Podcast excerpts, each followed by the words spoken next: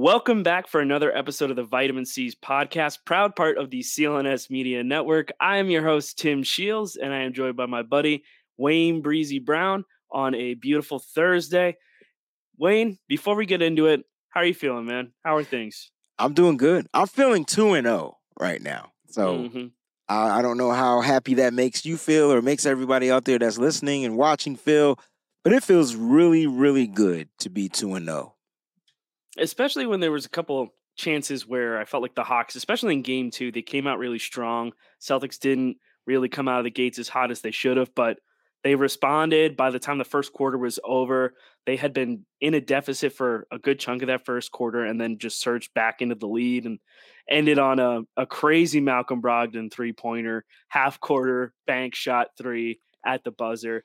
And that kind of felt like that set the tone the rest of the way, right? Because it was just overall, it's been a pretty commanding series from the Celtics so far. I, I am interested to see if Atlanta goes smaller. I know that a big part of what's been sort of screwing them up, and this ties back into what we talked about. We were talking about keys to this series. Al Horford. Al Horford is doing a number on these guys right now because he's stretching the floor, right? Clint Capela said as much. Uh, I believe this was pre-game, uh, game two. So it was at the Hawk shoot around. Um, he was being interviewed um, by a local reporter for Atlanta, and they were talking about, you know, the series overall and how they're approaching things defensively. And Clint Capela specifically said Al Horford was kind of taking him out of things because basically by him, it's not like he was like getting his shots off. That's the way he put it, but because he's on the floor, I have to account for him. So he's pulling me out of there. He's pulling me out of the paint. So I can't help my teammates there. And so what it does is it just creates more space. So it's kind of just throwing their entire defensive rhythm out of whack. The uh, the Hawks only have one player who is like a positive net rating, and it's John Collins. Everybody else, both of their centers, both Clint Capela and uh, Onyeka Okongwu, are uh, having a really really tough time with the Celtics. But that's like crazy how they've managed to attack it because I think that's like the one to me, that's like the one big strength that Atlanta has is they've got those classic bigs that can, you know, block shots and get rebounds. And the Celtics are still finding a way to exploit that by just trying to space the floor out a little bit. Yeah, I mean it's it's interesting because when I look at the rebounds, I mean it's the offensive rebounds that you know seem to pile up a lot more for the Atlanta Hawks. But then when you finish watching the game and you go to the box score and you be like, dang, they only out rebounded us by two. like, you know what I mean? It just seems like those big guys are getting those second chance uh, opportunities for the teammates. And it always seems to just leave to like a three point shot uh, for the Atlanta Hawks. Uh, but what a great game it was to watch these guys kind of like get battle tested at the beginning, like you said. They started off very slow, um, and their shots just weren't falling. But what was working was them attacking the rim. And so you got about 35 text messages from me saying, why don't they just attack the rim? They can't. I was at darts. Inside. I saw my phone lighting up, and I was like, "Oh, Wayne's watching the game."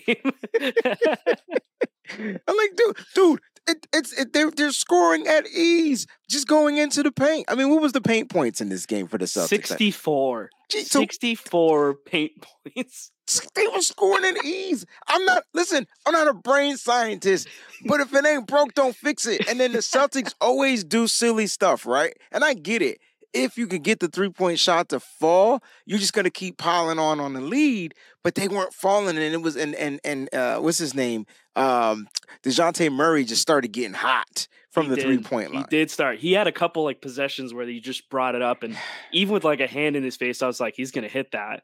And he was just he got hot from deep, and it was pretty cool to see because like, I do like Dejounte Murray. Um, I, the funny thing is, is when you look at the whole situation with the Spurs and how they traded their guards, it kind of feels like, and this might be a hot take. I saw someone else kind of mention it. Um, I want to say it was Max Liss, who I follow on Twitter, was talking about maybe Derrick White was actually the better guard of the two to go get, which I think is like a crazy hot take. But then look at how good Derrick was in that game too. Yeah, he was the second leading scorer. I think it's pretty. I don't, I don't know if it can be debated at this point, but it feels like he is the third best player on the Celtics team. Okay. When when they're I, when they're at full strength, I feel like that like, you know, Rob okay. can push him for it. But I think I, that Derrick has been so consistent and able to stay on the floor. I mean, 26 points, 11 of 16 from the field, two of five from three, seven rebounds, two assists, a steal, and three blocks. Like, damn, man. I, I just I can't believe how good he's been this season. And I don't think anyone really saw him having this kind of leap. I I know I didn't. And even at the beginning of this season, he seemed too indecisive for me. And to me that's a weakness. And then some at some point he just turned it on. I don't know if it was the time he had to become a starter because of Marcus Smart's injury or whatever happened. He just flipped a switch and he hasn't turned it off ever since. I mean, he is the best defending point guard in the league. Like he has the most block. Sh- I mean, he's blocking everybody's shot left and right. You know what I love about Derek White? He just doesn't give up on a play. Mm-hmm. He's like the LeBron James of point guards right now. He's not giving up on the play. Like you think you got him, and all of a sudden here he comes, here he comes blocking your shot. So Derrick White has been like definitely the key cog in the Celtics offense. And I think what's really, I think what we're really witnessing though, Tim, is the fact that Jayson Tatum, Jaylen Brown, that's your one and two or one A, one B, however you want to look at it. They trust him now. And that's the key. I, I think it was more like Jaylen, like, I got to take these shots because Derrick's not going to shoot or somebody, you know. You can tell that he's trusted. He's trusted with not turning over the ball. He's trusted in making the right pass. He's trusted in taking this, the three point shot. He's trusted in finishing around the rim. And I think he's getting that because of his hustle, his hard work, his defense. And just his ability to score in the paint is ridiculous because I'm like, he's not going to make that. There's no way that's going in and it goes in. He's not getting the foul calls though, but he's making his shots. So Derrick White is on point. He's yeah, been that, on point. That floater is nice that he's got. And I think the I think the key thing that you talked about with confidence, I think that comes from empowerment. He's got a whole team behind him who's encouraging him to shoot, encouraging him to be aggressive. And the team seems to be doing the same thing with Robert Williams, trying to have him develop some kind of close to the basket game where it's not just lobs and alley oops, you know, he's you know putting the back to the basket you know trying to get a pump fake you know get get the ball in some kind of way whether it's you know a back down bruiser kind of way or developing that mid-range shot. I mean as soon as rob does that that's going to be amazing but for Derrick, i feel like it's just a matter of being comfortable and confident and assertive. I mean we've seen it a couple times this season where Jayson tatum's talked about it where we we've told him to be aggressive we need him to be aggressive for this team to be good and to his credit, that's exactly what he's done. He's gone out there and applied himself even more uh, every single game, and I think it's it's pretty cool to see that kind of effort being rewarded. I mean, the guy's get an MVP chance. Like, I know it's just like everyone buying into the hype, and this is what the playoffs are, but like. If you told me at the beginning of the season that Derrick White was going to get MVP chance at the Garden, I don't know if I would have believed you. I mean, like maybe it was like some kind of crazy thing, like maybe you know, but it he had a monster night, and they really needed it. You know, Jaylen's still dealing with that hand stuff. He still had a solid game, but it's still clearly bothering him. So Derrick going in there and being that kind of guy who steps up in those situations, it's sort of just been, I feel like it's been the story of the season, right? Like he's just stepped up for people between Smart and Rob being hurt. Yeah, I mean, again, when you when you're looking at Derrick White, he he's just took a leap forward and he's been the key, like I said earlier, like the key cog uh, and I want to talk a little bit about Robert Williams because another piece, like the, the Celtics are like a nice looking puzzle, right? And they just need certain pieces to do certain things.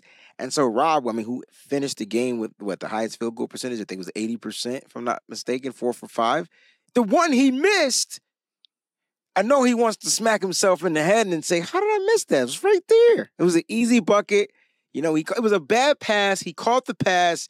The guy was jumping over around him. There was nobody at the rim, and he kind of just like bunnies it out. But other oh, than I think that, I remember that one actually. Yeah, that was his yeah. only miss. That's only miss in the playoffs. Now that I think about it, like other yeah, because pretty much it's been lobs. it's, it's been, been lobs. lobs. or like just really close to the basket, like getting an offensive rebound, just putting hey, it back up, and that's been big. That that's you, something that they seriously miss when he's not there. If that's one of his strengths, utilize it.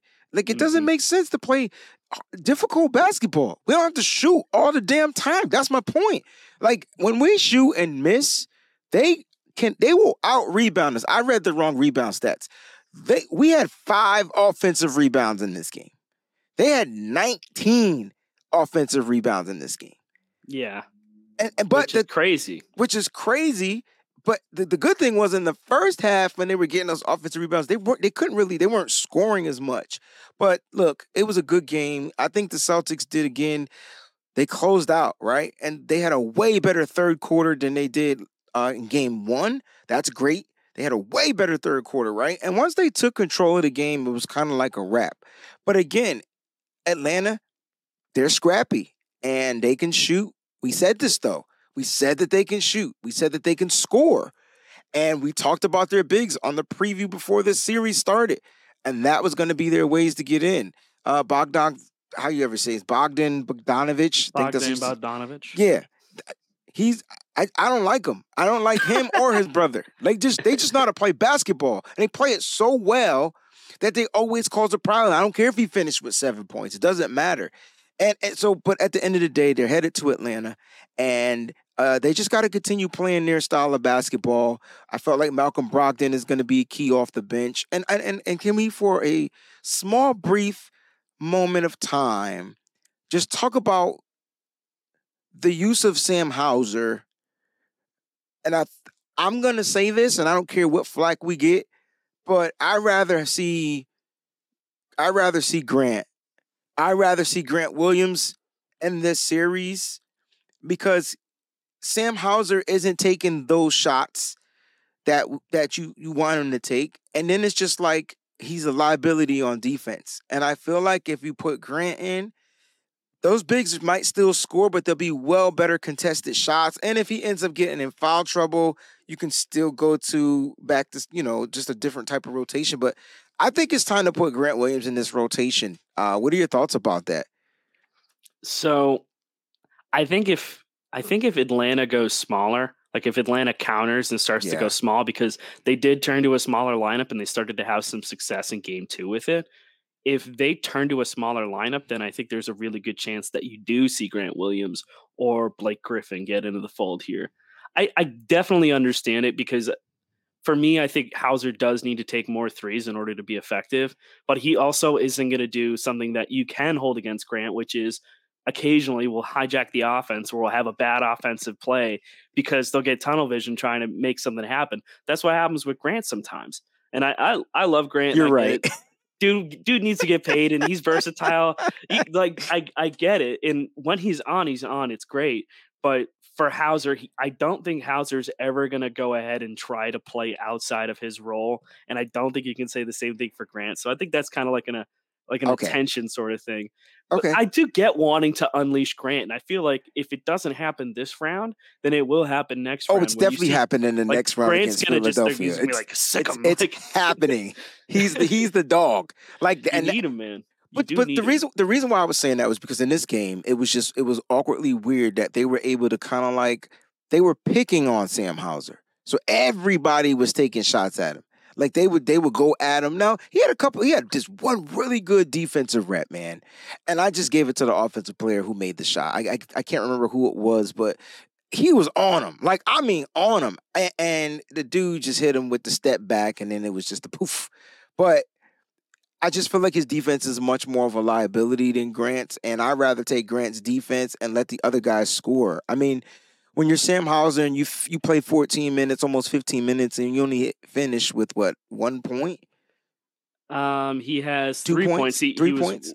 Three points. He only had one shot attempt, and it was from three. So he shot 100 percent of threes. He was 100%. Yeah, he was 100 percent. Period. But like at the end of the day, he's got to do more just to be effective. And I know the Celtics don't need it because they have other scorers. But I, I I would like to see him. Maybe they work if they're gonna use Sam Hauser. They got to make him more of an offensive threat. That's all I'm trying to say. If you're gonna utilize him, he can shoot. That's his thing. He's catch and shoot. If you're gonna use him, have this kid run to the corner, do what he has to do. They're not gonna defend him. They're gonna be doubling Jayson Tatum, doubling Brown. Scared of Al Horford. Speaking of that, Marcus Smart was finishing in the paint too. Like they're, they're just we just have a bunch of problems for other teams. Let Sam Hauser shoot the damn ball. That's Yeah. thing. I mean, well, and so I get it in terms of trying to get if you're going to have him out on the floor, right? You you want him to have those kind of touches. But if if the offense just isn't that kind of flow and he's not getting those kind of looks, then it's a it's a completely different story. So I, I think sometimes teams do scheme to not have him be open. Like they know he's a capable three point shooter. And if that's the one thing he's going to do when he's on the floor, and I do agree, that, like I think that teams do attack him on defense because he's not as much a liability as he used to be. I think there's like a like this image of him being a really, really bad defender. I don't think he's a perfect defender, but I think he's gotten a lot better and he keeps guys in front of him, but he's not as good a defender as Grant when Grant's locked in. And that I agree with. I think when you're going for defense and you're trying to take on size, you're turning to Grant. I mean, as as we transition to a different conversation, I think Grant is very important when it comes down to facing teams like perhaps the Milwaukee Bucks if you yeah. face him down the line because he's very important when you're trying to defend a player like Giannis, Giannis. Antetokounmpo, which we talked about before we hopped on he missed game two of this series against the Heat. The Heat still lost that game. Milwaukee pulled it, pulled it off, which was impressive. And now that series is tied up 1 1 and going to be going to Miami at this point now because the first two games were going to be in Milwaukee. So split the two games at home. But now you have to worry about Giannis's health. I don't know if we've gotten any kind of update on whether or not what his status is for game three, but you know, you have that and the Tyler Herro injury. I feel like that series is going to go longer, and those two teams are just going to beat the bag out of each other. But the fact is, is like if Giannis is dealing with any kind of health issues, even if the Bucks get past uh, the Heat, I just don't know how confident I would be in the Bucks getting further if Giannis is dealing with any kind of injury. And I think someone commented in our last video, but back injuries are pretty serious. Those can those serious. can those can those can linger, especially for a big guy. Yeah, and they strike a different chord too. They, just think about you, a regular person, just having a slight discomfort in your back. You're just not the same. Whole day is ruined. Clear my schedule. what is this in my back? Oh no, get it out! Like you oh, know what man. I mean? Yeah. Um, and so look, it's gonna be tough for the Milwaukee Bucks. Uh, Milwaukee and Memphis pulled out big wins without their star players out there on the mm. floor. So I thought that was interesting. But I will say this I feel like part of that is because teams game plan and don't know when them start those star players they didn't know they were going to be out they had a whiff that they were going to be out and they didn't really know who to prepare for who was going to be the person that was going to light it up especially in the memphis game i can't even tell you the person that lit it up that got them 22 points Tillman but he scored two points in the first game. But that's the difference. And they just, I don't think the Lakers were prepared. And perhaps the Heat weren't prepared for Giannis less uh, Milwaukee Bucks. But I, I, will say this: that matchup, let them bang out seven games. Let them let them bang each other's heads, kneecaps. Uh, I'm Mighty Python, Holy Grail, full episode on that one, man. Bloody scratch, flesh wounds. That's one of the greatest the movies of all time. I love that movie. it's just a bloody scratch. Dude walking around with no arm. you gonna do bleed on me? oh, I mean, come on. They're gonna duke it out. I think they're gonna duke it out. I don't think that's a bad thing, especially if you're the Celtics looking in that situation. And if somehow the Bucks lose that series, you have home court throughout, throughout the, the playoffs. playoffs. and in the finals. Oh. There's no there's no way that anyone's gonna leapfrog you at that point. That's right. So it's just like take care of business for where you're at. I mean, it just it's crazy to me because, you know, that whole charge situation was really, really polarizing. And we talked about it in our last show. You had a lot of people who were upset and a lot of pearl clutching about player safety. And it seems that you got the exact opposite tone when it came to Draymond Green mm. and Domantas Sabonis. So I'm assuming the people who are listening to this or watching this know this, but Kings and the Warriors faced off. Warriors are down for the first time, I think, in a long time, 2 0 in a series. So that's, that's a big deal in itself. But towards the end of that game, there was an altercation between Domantas Sabonis and Draymond Green. Domantas Sabonis gets boxed up by Klay Thompson, I believe, and kind of gets pushed off and ends up falling over. He goes to guard his face. And when he goes to guard his face, he ends up grabbing Draymond Green's leg. Immediately feels the tug and starts to let go, but Draymond Green takes it very personal and proceeds to stomp directly onto Domantas Sabonis's chest and then like plants on his chest, and then pushes off with one leg to jump over the rest of his body. And fans are going crazy. Stadium is ravenous. They are foaming at the mouth, going full feral, angry at Draymond Green, who's just loving it, swearing back at the crowd, trying to taunt them. Meanwhile, Domantas Sabonis is still on the ground. They've got the medical team checking him out.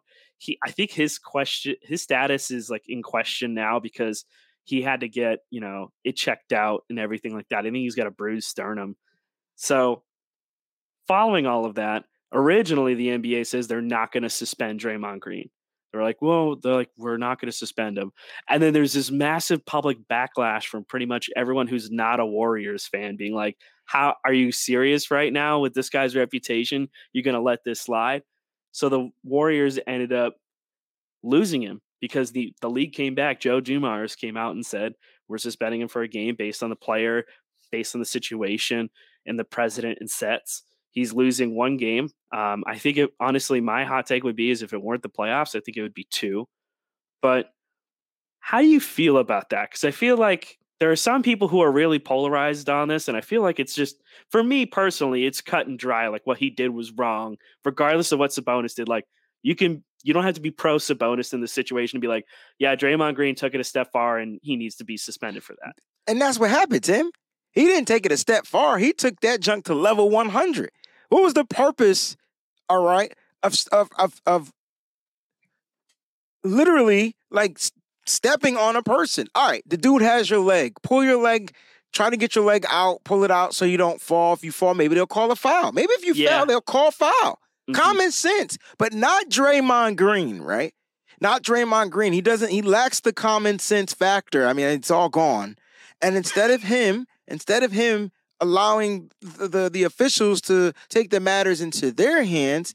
He could have seriously like and, and don't get it twisted. Draymond could have got injured. Sabonis shouldn't have grabbed his leg because Sabonis did deliberately grab his leg too. It wasn't he wasn't just protecting his face. I watched that. He, he grabbed his leg and kind of put a little twist on it or whatever. And if that's what Draymond Green felt, I don't know about you, but I would have took it out on him on the next basketball play. He would have got an elbow chicken chop to the chest or something like that, which probably would have resulted in a technical, but it would have been way better or flagrant, but it would have been way better than him getting ejected from the game for one, and number two, getting suspended. And I'm not mad at the suspension because he literally deliberately tried to he stepped on a dude's chest and and and and and, and kicked. Like you, you can't do that. You gotta like the players, the players gotta understand that A, I know you're NBA superstar players. I get it. B, your role models too. I don't know which one comes first, but that's the league is trying to paint this picture because they want as many kids to live out their dreams and follow behind the superstars and the megastars. Why that fighting stuff? If you go 15 years ago, eh, you could get a punch off for now. Eh, it was cool, but now, psh, you better not it, like it's it's just totally different. It's not and it's not the NFL. You can't even fight in the NFL, and it's the most aggressive sport in the world. Go ahead and punch somebody uh, in the NFL. Your behind is getting ejected. Like fighting is a no no. And I think what he did wasn't a basketball thing, and that's why he got suspended. Had it been a basketball thing and they ejected him after he fell down for pulling his leg out, possibly I would be arguing on his behalf because he was the one that got the leg grabbed. But you ever been in that situation when you know it's a couple of you guys and and usually the person that gets caught second that's the one that gets in the most trouble it's not the person yeah. that starts it it's like well it's like it's like you're you know if you got if you had siblings or anything like that and yeah. your sibling does something to piss you off and then you come back at them and all of a sudden like that's what gets the other gets the attention you're like but he did this and it's like i don't care what he does i saw, I saw you do this. i this. saw you that's yeah. what happened and I mean, hey, they went back and they looked at it and everything. I think they gave a technical to Sabonis, if I'm correct. But they dished out a flagrant two for Draymond because it's not a basketball play, like you said. Like he's not going for the ball or anything here. He's literally just trying to harm someone. And this is kind of just what Draymond Green does. This is what Draymond Green does, and this is what his career has devolved into. In my opinion, this is the only thing that he brings to a team at this point to give them a competitive edge. He's loud, he's going to get under people's skin. And when it gets to a situation like that, when he feels like his team is losing momentum, he does something like this. He punches people, he kicks them in the groin, he stomps on them, he tries to pull down their pants or dive at their legs. He did that to Jaylen Brown in the finals, and it swung momentum towards the Warriors' way. You know, like that's kind of what he does. And I don't know if it's going to change the energy of this series. They are going back to Golden State, but it is something worth monitoring because now he's going to be out for one game. If the Warriors end up losing that game, I'm not really confident in them being able to win four straight unless there's some kind of injury, which I hope not because I think the Kings really deserve this. You know, it's a pretty likable team. Mike Brown, uh, coach of the year winner. Uh, first time the awards ever existed, but uh, clutch player of the year goes to uh, De'Aaron Fox. He's also a very likable player as well. So that franchise has been through so much, and I feel like they kind of deserve to have that chance to move on. And they the atmosphere in these games has been fantastic. Like it's a great series, and that's kind of why I think the stuff with Draymond really bothers me most because it's been a really good competitive series. Like it's the down to like the final buzzer in game one and game two was pretty close with that. Like it gets very um contentious. You know, they're fighting back and forth. Makes for good playoff basketball. People love to watch that stuff. And then that thing happens. And I'm not going to excuse what Domantas Sabonis did.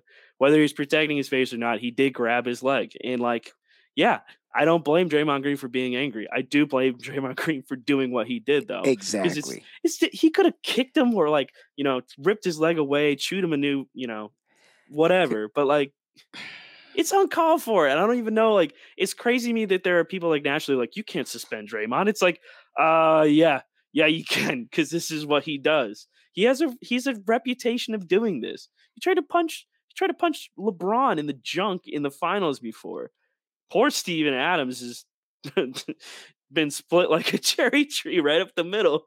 Oh like, oh my! Yeah, I mean, it's he's kicked people before in the groin. Like, what do you want? Like, this is this is the reputation that you have, man. You're not going to get the benefit of the doubt if this is like all you're noted for on the floor now. Like, people are like, yeah, Draymond Green's like known for defense, but no one's like, let me think of like Draymond Green highlight plays okay, wow, this amazing block or like this amazing, incredible play. No, the, the thing that people think about is that he's dirty and that's what his reputation has become.